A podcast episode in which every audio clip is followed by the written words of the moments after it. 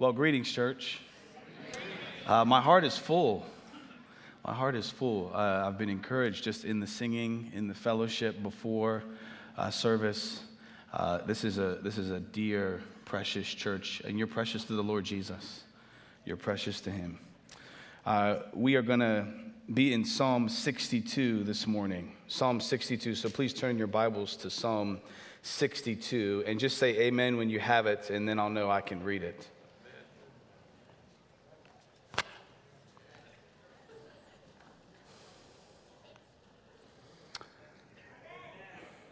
Those are sufficient amens. This is the word of the Lord. To the choir master, according to Jeduthun, a psalm of David. For God alone my soul waits in silence. From him comes my salvation. He alone is my rock and my salvation, my fortress I shall not be greatly shaken. How long will all of you attack a man to batter him like a leaning wall, a tottering fence? They only plan to thrust him down from his high position. They take pleasure in falsehood. They bless with their mouths, but inwardly they curse. Selah. For God alone, my soul, wait in silence, for my hope is from him. He only is my rock and my salvation, my fortress. I shall not be shaken. On God rests my salvation and my glory. My mighty rock, my refuge is God. Trust in Him at all times, O people. Pour out your heart before Him. God is a refuge to us. Selah. Those of low estate are but a breath. Those of high estate are a delusion. In the balances, they go up. They are together lighter than a breath. Put no trust in extortion. Set no vain hopes on robbery. If riches increase, set not your heart on them. Once God has spoken, twice have I heard this that power belongs to God, and that to you, O Lord, belongs steadfast love for you will render to a man according to his work. This is God's word. Let's pray together.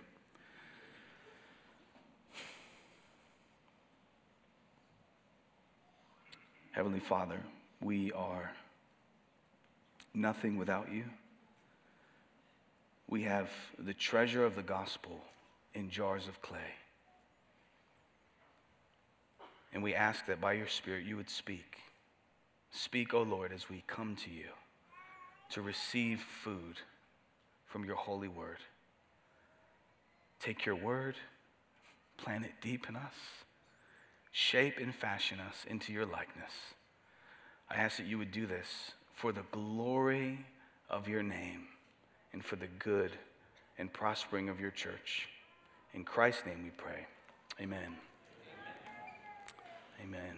In her book, A Spacious Life, author Ashley Hales writes on the topic of waiting, and she says this When we learn to wait well, we get to leave behind the hustle that feels like anxiety, the sense we're always behind where we should be.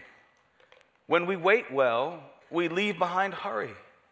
We slow down to see the beauty of being a creature, of part of God's good created order not the masters who are responsible for keeping it all spinning. Waiting allows us to see ourselves as exuberant children running to God. Waiting is good news, it is an invitation into a spacious life, not a barrier to it. Waiting time isn't wasted time. And that's true. And our psalm this morning is a psalm of trust in waiting. And the text simply titles this as a psalm of David. Uh, the bold headings there at the top are uninspired. And what is the occasion of the psalm? What, is, what circumstance is David waiting in? Well, it, it's probably written while David was a king and was in the midst of intense conflict with his son Absalom. David had gotten a little lax, and the kingdom started to drift away from him. And Absalom sees this as an opportunity to capitalize and kick David off of his throne. And, and the thing is, everyone loved Absalom. He was handsome, head to toe. 2 Samuel 14 says that his hair, which was a symbol of his strength, was wonderfully full and beautiful, and that he would cut it at the end of the year and he would weigh it and would, it would measure up to four or five pounds. It's a lot of hair. He was well liked, he was good looking, and he was the son of a king, and he knew it. Absalom begins to challenge his father, King David, by taking over his authority, publicly belittling him and spreading rumors. And he secretly assembles an army and promotes the false narrative across Israel that he, not his father David, is the true king. And as a result, David loses the support of the younger generation in his kingdom, and it puts his leadership in this precarious position. David learns of all that's going on, and in his alarm and in his confusion and in his fear, even his anger, he's driven back to God. He is in trouble, and he is waiting alone for God to help. And while he's waiting, he likely wrote this prayer. It's a psalm written under pressure, but it radiates this profound trust and hope in God. Are you with me, church? It's a psalm written by David that is expressing trust in a conversation he's having with God. And he's also having a conversation with himself. And I'd like to walk through the psalm in three honest statements, and I want us to imagine that they, they, are, they are in David's voice. These are three points. Point number one I'm in trouble. We see that in verses one to four. Point number two tell me the truth. We see that in verses 5 to 8. And point number three, teach me the difference. And we see that in verses 9 to 12. I'm in trouble. Tell me the truth. Teach me the difference. And in those three statements, I think we as Christians have a kind of recipe for how to navigate trouble when it comes. And, and I hope that as we leave this morning, we leave remembering this. And you can write this down if you take notes. Because of Christ, because of Christ, it is possible to be in trouble and not be troubled. Be- because of Christ, it is possible to be surrounded by adversity and still be confident and clear. Because of Christ. Amen, indeed. Point number one I'm in trouble. Let's, let's actually start in verses 3 to 4 in this first point, and then I want to circle back to 1 and 2 because I want us to see the context in which David declares his trust. David is in danger, and he is honest about that danger. Look at verses 3 and 4. How long will all of you attack a man to batter him? to thrust him down from his high position. And so David is in real trouble. He is vulnerable and he is sensing his weakness. Let's consider the troublemakers that he is that he is fearful of or that he is he is he is against. Notice David's opponents verbally assault him. The essence here is that they are trying to break his spirit with their words. They're using intimidation tactics like rumors and insults. It's not so much physical harm as it is emotional harm. David's own son is using words to inflict wounds that stay even after our, our bodies have healed. No, no, notice a couple things about the evil that these troublemakers are doing.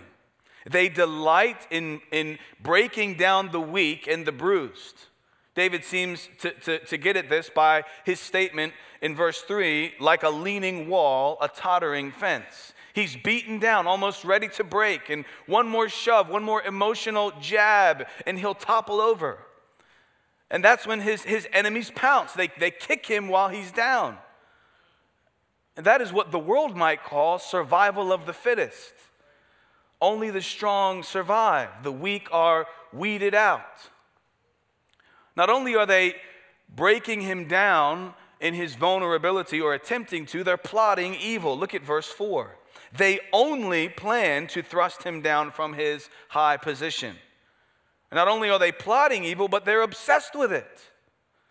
They only plan to do this, and they delight in falsehood on top of that. They enjoy lying.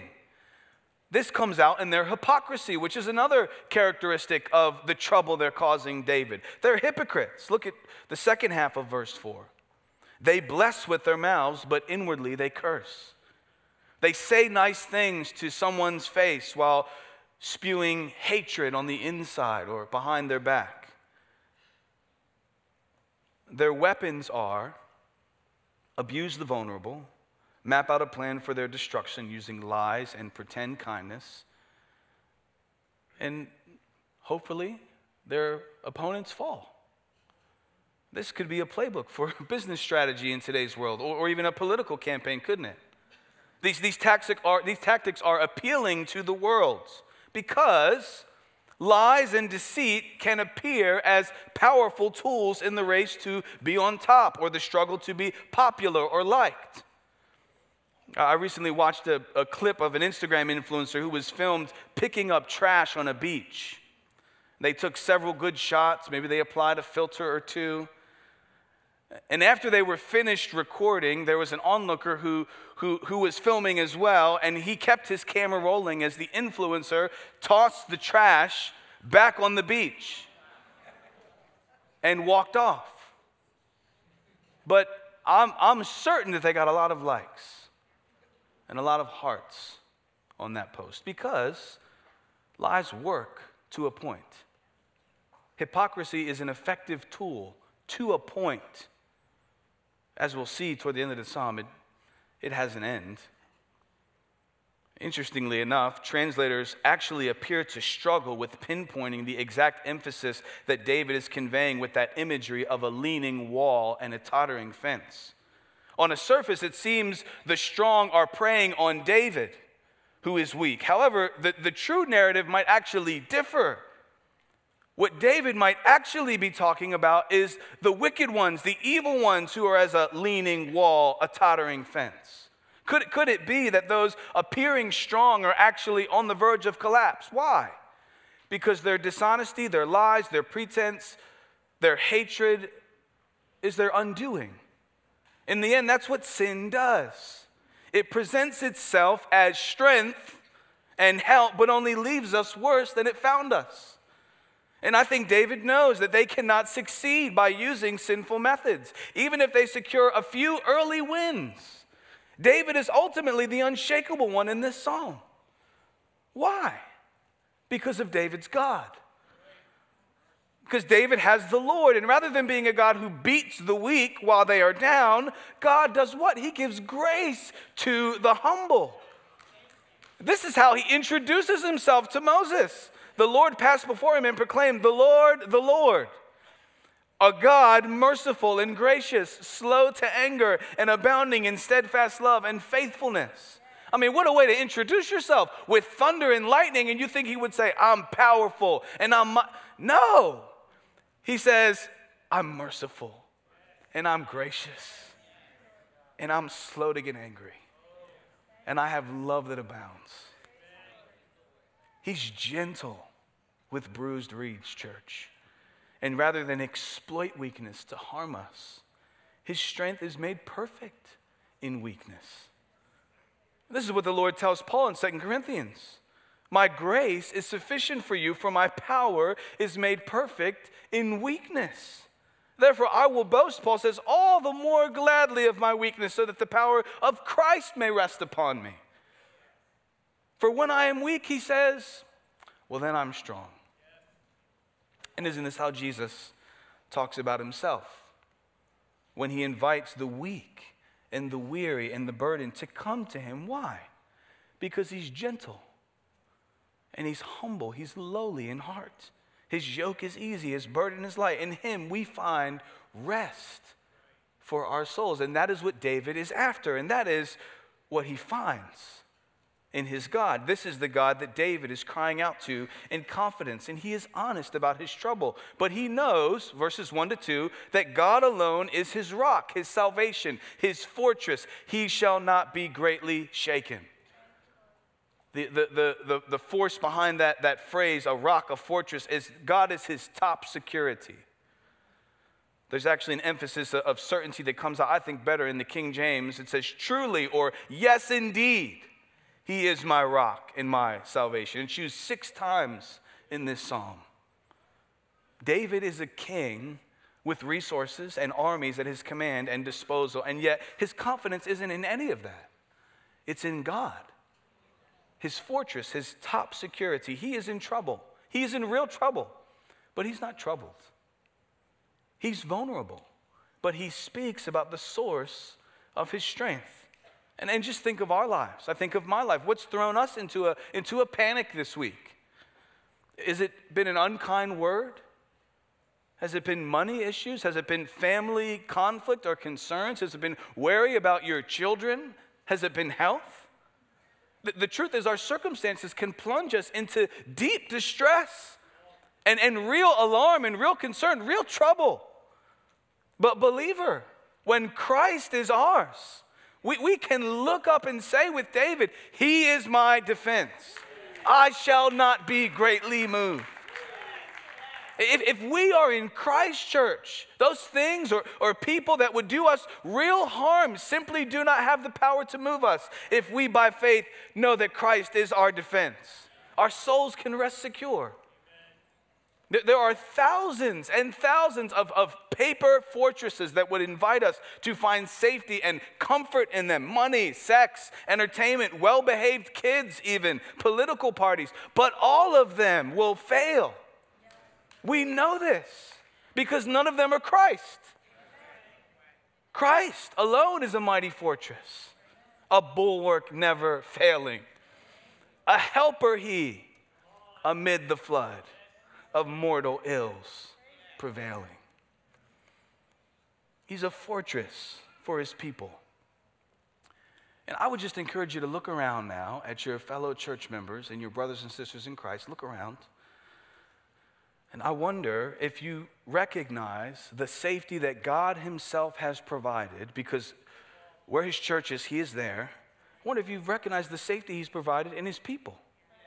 He provides safety in trouble for you in the church, through the church. I'm reminded of this illustration of this, this goldfish. It's called the gold saddle goat fish. It's a small fish, it's native to Hawaii and its reefs and it has this distinctive color. And divers in Hawaii came across a, a fascinating phenomenon.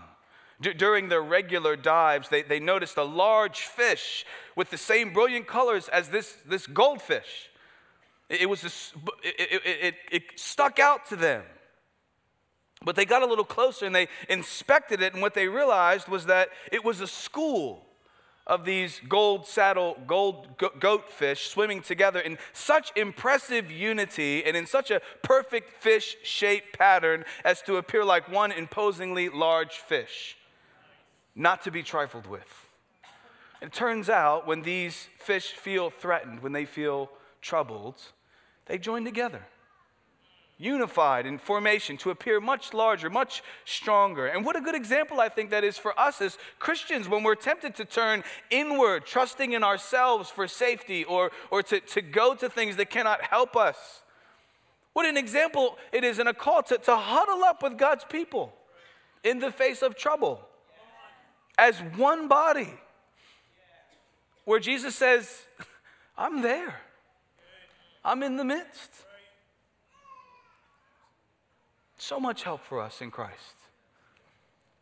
David is honest about his trouble and he turns to himself now. He says, I'm in trouble. And he turns to himself to hear the truth. Tell me the truth. This is point number two. Notice in verses five to six, he repeats himself, almost word for word, the things he's just been saying. He alone is only is my rock and my salvation, my fortress. I shall not be shaken. He repeats the truth. Why? Because this is how he calms his soul in the face of trouble. It, we, we just considered it in the call to worship earlier. Pastor said, I'm going to tell you things that you already know. You, you see, the, the, the second section sounds almost identical to the beginning of the psalm, only with a few small differences. For God alone, O my soul, wait in silence. Literally, be silent, soul, be still. Note two things here. One is that David preaches to himself, again, things that he already knows. That there's a lot that we could say on this. Books have been written about preaching to yourself. Disciplines of Grace by Jerry Bridges is a, is a great one. I'd highly recommend it. I'm sure many of you have read it. So much we could say about preaching to ourselves. But as I meditated on this particular matter, the idea of, of speaking truth to my own heart, two simple things came to mind. One is that we are always preaching to ourselves, and, and the second is that we have to. We must. Not a day goes by when we are not preaching to ourselves. And as David is in trouble, he turns inward to his soul and tells himself the truth again God is my rock and my salvation, my fortress. I shall not be shaken. And, and, notice the effectiveness. I wonder if you picked up on it as we read it. Notice the effectiveness of this little sermon that David's giving himself. In verse 2, he says, I will not be. You're not reading. Verse 2, uh, you got it. I will not be greatly shaken. In other words, I'll be shaken a little bit, but it won't be that bad. I won't be greatly shaken. But, but now, after he's preached to himself things that he knows are true, he says without qualification in verse 6 I will not be shaken. If there was partial confidence, it's been replaced with complete assurance. The words from verse 2 have already begun to take root in his heart and stabilize his soul. Think of the sermon that David could have been preaching to himself. All is lost. The kingdom is in shambles. Life will never be good again. My family's ruined. It's over. That's sometimes the sermons that we preach to ourselves. But David looks away from himself his surroundings and he preaches of God's salvation. Yes, indeed, he alone is my rock and my salvation.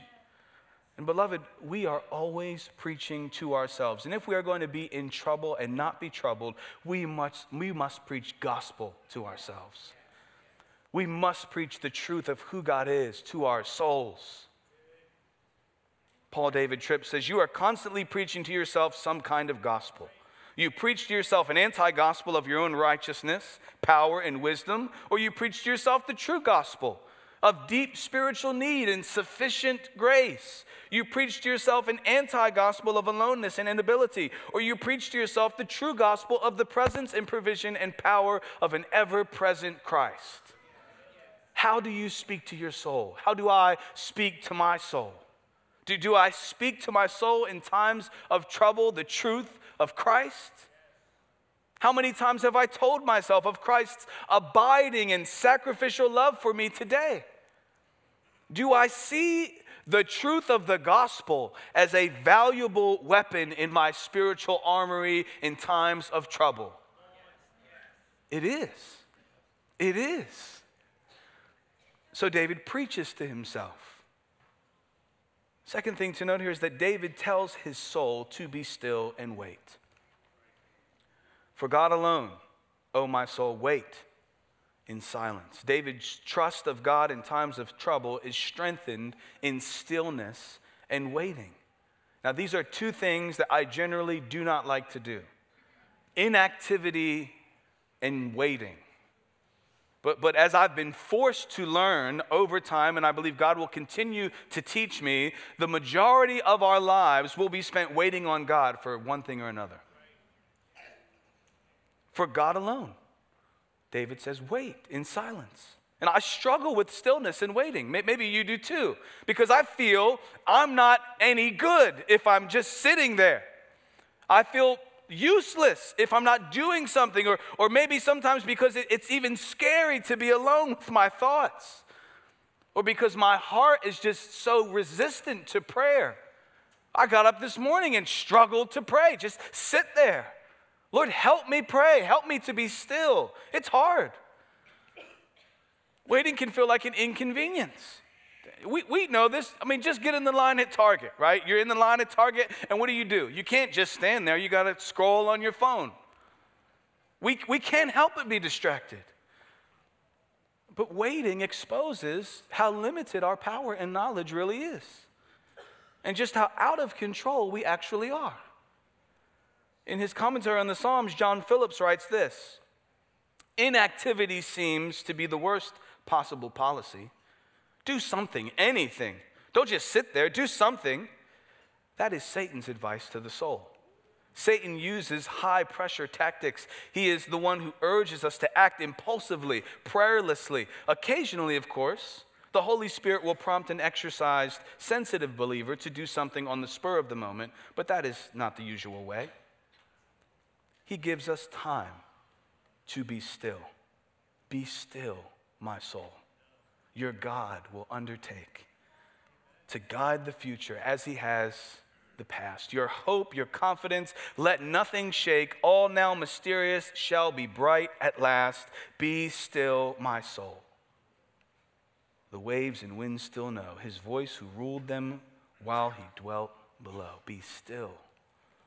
If David doesn't slow down here, preach to himself and tell himself to be still, wait on the Lord, he won't be able to hear the truth of verse 7. Look at verse 7. On God rests my salvation and my glory, my rock, my refuge is God. He has to slow down to, to get to verse 7. What's, what's coming out here? Well, David has learned through waiting and being honest about his trouble that to really get to him, to really get to David, Absalom is going to have to break down David's defense. The word glory there can be understood as David's dignity and his significance. So David understands that for Absalom to really affect him, it's going to take more than just lies. He'll have to undo what God actually says about his covenant people. To, to really and truly ruin David, Absalom would have to have enough strength to crush the mighty rock and forfeit David's salvation. And he knows, David knows, any enemy from within or from without is no match for his God. It could compare to the unwavering strength and, and pureness and saving power of the covenant keeping God. Absalom's self centered efforts, efforts to rally people around his ego just seem laughable now. It seems silly. David was in trouble, but he's not troubled. Beloved, what David knew in part, we know completely. Jesus is our surety and strength. He is the rock on which our salvation rests and the, the cornerstone on whom the church is built. He is where our dignity and significance rests because we are in Christ.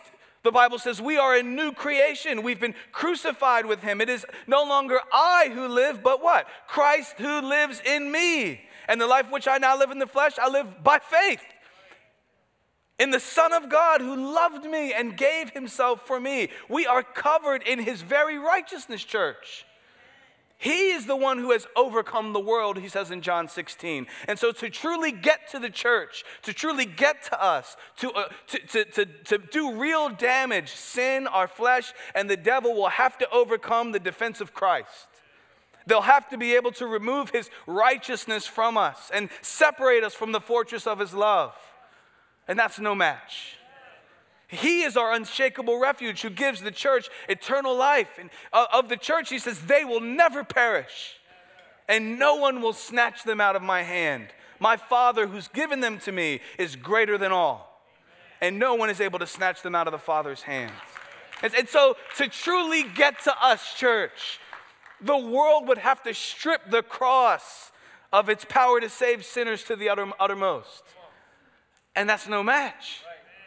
To, to truly get to us, to do real lasting harm, evil spiritual adversaries would have to take Christ off his throne and put him back in the tomb.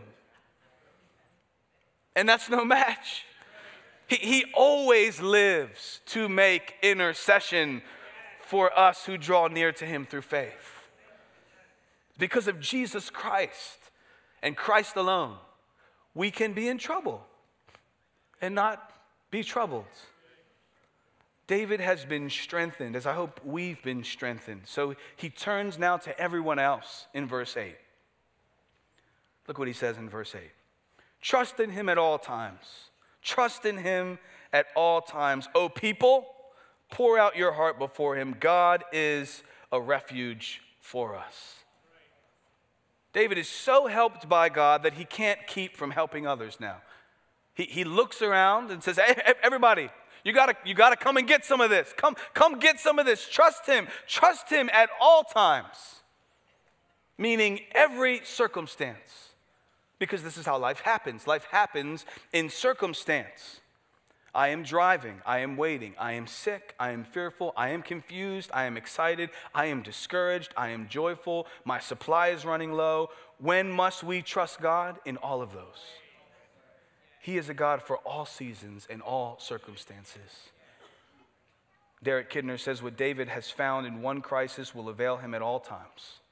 What God has been to him, he can be for others. And notice, it's not a command, it's not a suggestion here, it's a command. Trust in him at all times. We should trust, family, when we cannot see, when we're utterly in the dark. Spurgeon says adversity is a fit season for faith, but prosperity is not less so. God at all times deserves our confidence. We at all times need to place our confidence in Him. Not only are we encouraged here to trust God in verse 8, what else are we encouraged to do? Pour out our heart before Him. The psalm has a lot to do with silence and stillness, but here David tells the people to speak. Pour out your hearts all the time. It's like emptying a container of water. That is what it's like to trust God. If, if silence before the Lord is dis- discipline in waiting on Him, then, then this is the discipline of unburdening ourselves before Him. I have a friend I'll call when I'm burdened, and he can tell, and he says, Unburden yourself, brother. And I'll just share. And the Lord invites us to do that at his feet. The act of speaking our trust to the God who is actually there. We can tell him everything that comes across our hearts. Your thoughts, desires, sins, confession, regrets, hopes, dreams, concern, nothing is off limits. Nothing is hidden from him. If, if our hearts and minds are like vessels to be poured out, imagine the consequences then of keeping things in. To, to bite our tongues before the Lord, and that's our tendency sometimes, isn't it? That's, that's my tendency from time to time. And what happens? I might swell up with anger. I might start to crack with despair. I might become inflated with pride or even crippled with guilt. And David's encouragement here is pour all that out. Pour it out. How do we exercise faith in God? We, we unload everything at the feet of Jesus and expect our Savior to deal gently and rightly and kindly and warmly and lovingly with us. This section ends with David teaching others what he's learned himself. Pour out your heart before him. God is a refuge for us. Selah. To those who pour out their hearts to the Lord, he is a safe place. Notice, God is a refuge for us, he says. For those who do not know him, he is a judge. That's a fearful thing to have God as judge. And that's what he is to those who don't trust in Christ and place their faith in him. He will one day judge all. And for those who are in Christ, he will judge you righteous, clean, and he'll bring you into glory. And for those who are not, he'll send you away. His judgment ends in hell. And for those that don't know Christ this morning, I would plead with you to come to him by faith. He will by no means turn you away. Come to him for the forgiveness of your sins. Trust in Christ, in Christ alone. And the Bible says you will be clothed in the very righteousness of the Son. God will see you as if you've never done any wrong. He will accredit to you the perfect righteousness of his Son, Christ. David knows who his refuge is. David knows that this, and in his final stanza, uh, he sums up his final point here. This is our last point. Teach me the difference. You still with me, church? Yes. All right. Look at verses 9 and 10. Those of low estate are but a breath, those of high estate are a delusion. In the balances, they go up. They are together lighter than a breath. Put no trust in extortion, set no vain hopes on robbery. If riches increase, set not your heart on them. There, there are three categories that David draws attention to in these two verses money, power, man, power, and money. Those of low estate is, is really just the NASB. If you have a NASB, just says men. All people, poor, wealthy, ordinary, high up, are a breath, are a delusion.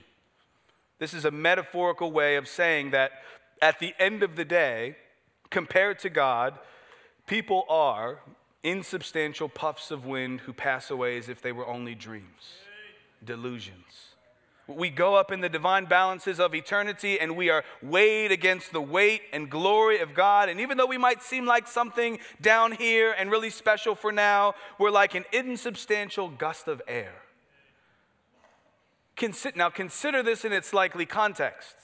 David's enemies are putting their trust in Absalom, his popularity, his followers, his cliques, his, his likes. He's got some power but he's taken sides against God and his true anointed. And perhaps you remember what happens to Absalom in 2 Samuel. He finally gets what he wants a war with his father, the king. This is his chance. And in 2 Samuel, we're told that he's riding toward David in battle and he's caught by his hair on a branch and driven through with spears. A breath. What about Absalom's power? You know, the power he gained through manipulation, fears, lies, violence, propaganda, conspiracy. It's gone. Put no trust in extortion, David says in verse 10. Set no vain hopes on robbery. He sees Absalom and his power that died with him. And here, the warning here is that the, the, plans of the powerful to oppress and rob the poor and defy God will be visited by the judge of all the earth. And the judge will do right the Bible says.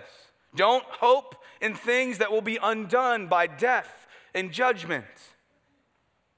David says in verse 10 if riches increase, set not your heart on them. If you're making money, don't set your heart on that. They, they can't buy anything that really matters. And all it takes is a stock market crash or your checking account to get hacked, and, and there they go too.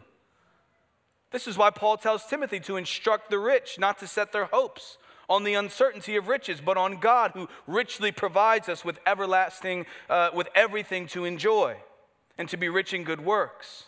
He says, so that they might take hold of that which is truly life. David's point is no human securities will survive. And the point really is not so much that we have nothing to fear from man, power, and money, but that we have nothing to hope in from any of them. David's learned the difference. He says in verses 11 and 12, the end of the psalm, Once God has spoken, twice have I heard this, that power belongs to God. And that to you, O Lord, belongs steadfast love, for you will render to a man according to his work. This is a figurative way of saying that God has spoken many times. Once God has spoken, or twice God has spoken, sorry, once God has spoken, twice have I heard this. Figurative way of saying he's spoken many times. He's repeated himself to me. And that's merciful. He doesn't get exasperated and annoyed by having to repeat himself to his children. Even when we forget, he repeats himself. And what is God's lesson for David and us? Notice three words power, love, and render. In his trouble, David has learned the difference between man and God. Man is fleeting and faulty, and God is all powerful, committed in perfect love. And God is wholly just. He will render rightly. And all that Absalom pretended to be, David learns God actually is. All that man's power, money, and influence pretended to have, God actually has. Man is shaky. God is his rock. Man pretends to love, but he lies. God has committed covenant, faithful love for his people. Man says he will render justice, and in the morally questionable world that we live, justice is not done. Crimes are overlooked and the guilty are spared, but God actually renders to a man according to his work. That's a fearful thing to consider that those who won't accept God's free pardon in Christ must face the fair trial of God's justice on their own. But don't we see the Savior here? Perfectly imaged in the last two verses. Don't you see Jesus? He is the lesson learned, really, at the end of the psalm. This is a description of the character of Christ. Jesus shows us this Psalm 62 that David wrote is real. The God of this psalm is real. We see this in the limitless power that Christ has as the creator of everything, the healer of the sick, the giver of sight to the blind, and raising the dead. He is the God of power, He's the Savior of power. We see in Him in, in, Christ's perfect committed love, love displayed in, in death for our sins your sin, my sin, at the cross where God's perfect justice for our crimes was poured out on him. And Jesus rose to life on the third day, ascended, and he will return to render, deliver perfect justice in the world. What does David see at the end of the psalm? He sees the Savior, he sees the Messiah. And while we, his people, wait for his return, Jesus is our perfect, unshakable security. From all that would threaten us, frighten us, tempt us to be silent, or coax us into ungodly behavior. Jesus is the reason that we can be in trouble and not be troubled. We can wait and trust in trouble. We can, by faith, be honest with Him about our trouble and find safety in Him because of Christ, we can preach the truth to ourselves and one another. Andrew Murray says this You're not going to wait on yourself to see what you feel and what changes come to you. You're going to wait on God to know first what He is, and then after that, what He will do. We wait on God to know who He is. And what does he show us? Who does he show us? As we wait on him, he shows us how sufficient our Savior is. I turn to wisdom, not my own, the song says. For every battle you have won, my confidence will rest on you. Your love endures, your ways are good. When I am weary with the cost, I see the triumph of the cross. So in its shadow I shall run till he completes the work that he's begun. That's the call, church. We look to Christ, we wait looking to Him, and He will show us. He will show us Himself, and we will see all of our security, all of our trust, all of our help comes from Him. We can be in much trouble, and because of Christ, not be troubled. Amen? Amen. Amen. Let's pray. Let's pray.